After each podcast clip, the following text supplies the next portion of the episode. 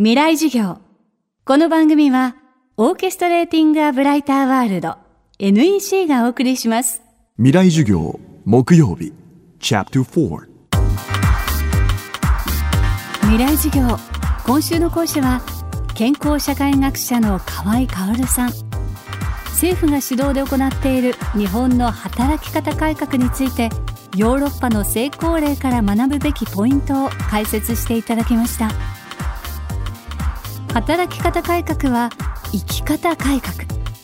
人生において仕事の価値をどう設定するかでその人の幸せのあり方も変わってきます。河合薫さんの未来授業最終日。4時間目は健康社会学者が考える真の働き方改革とは？私が考える働き方改革真の働き方改革っていうのは今国がやってるようなことではなくて今国がやってるような例えば長時間労働規制であるとか同一労働同一賃金というのは法律の問題なんですよね。でも本来仕事っていうのは人生を素敵にする手段なんですよ。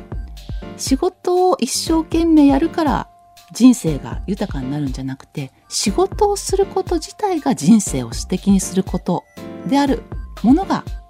この仕事というものなんですね。例えば仕事というのは何も金銭的に経済的に豊かになることだけではなくって人と関わることいろんな人と出会いがあるとかあるいは仕事がうまくいったって言って自分の自信が高まるとかあるいは自分では無理だなと思っていたことをいろいろと自分で勉強していくあるいは会社から教育の機会を得ることそれで自分でも思いもしなかったような能力発揮の機会が出るとか。あるいは一日の時間をね有効的に使える。会社に行かなくちゃいけない。行かなくちゃいけないって言うととてもしんどいんですけど行く場所がある。やることがあるっていうのもそれは実はありがたいことでこれは仕事を失った人たちが出てくる声ですけども仕事があるっていうのは羨ましいことだよと。やることがあるんだもん。やらなくちゃいけないことがあるんだもん。っていうような声が上がってくるんですね。なので私たちはいつも働く中にいるので本当の仕事の大切さっていうのを忘れがちなんですけども失って初めて仕事の意味というのが分かることもあります。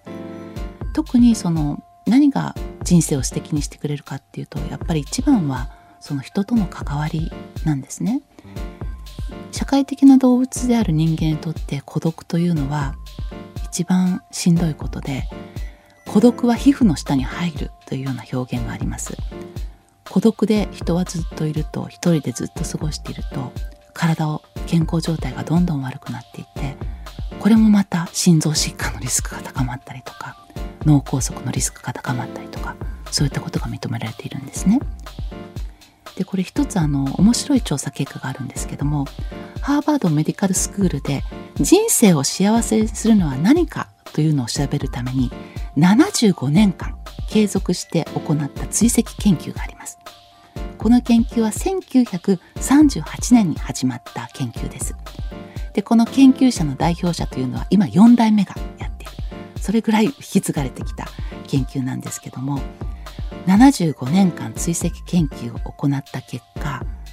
人生を幸せにするものは何かということの答えが分かりました。人を幸福にし健康にするのは人間関係だった。ということが分かったんですね。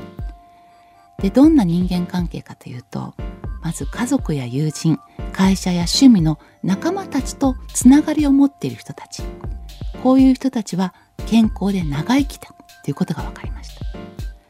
あと身近な人たちといい関係にある人たち。これはとても生活の満足度が高かった。いがみ合うことがなくて喧嘩することがなくてほわーっと楽しいことが言えてくだらないことが言えて笑い合えるこういった人間関係です。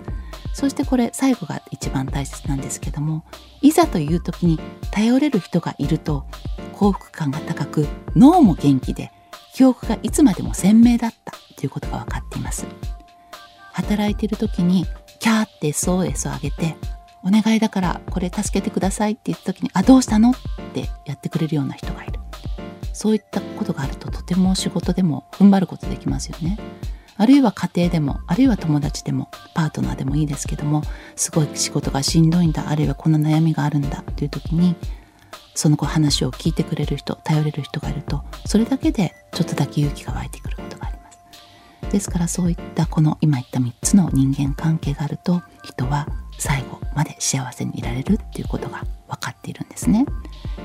ですので私たちは幸せに生きるために働いているんだっていうことを忘れないでほしいと思います。そうすると確かに賃金が減るかもしれないけども時間ができたところで友達とテレビを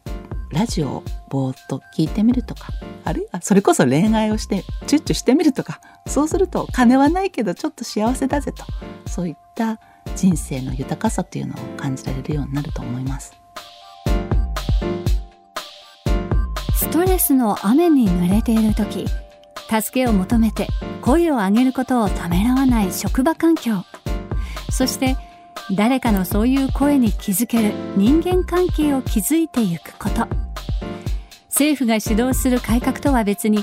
一人一人が職場をより良くするために心の持ち方を変えていくこと。それも改革への大事な一歩です。未来授業来週はモバイルボヘミアンな働き方とは？四隅大輔さんの授業をお届けします。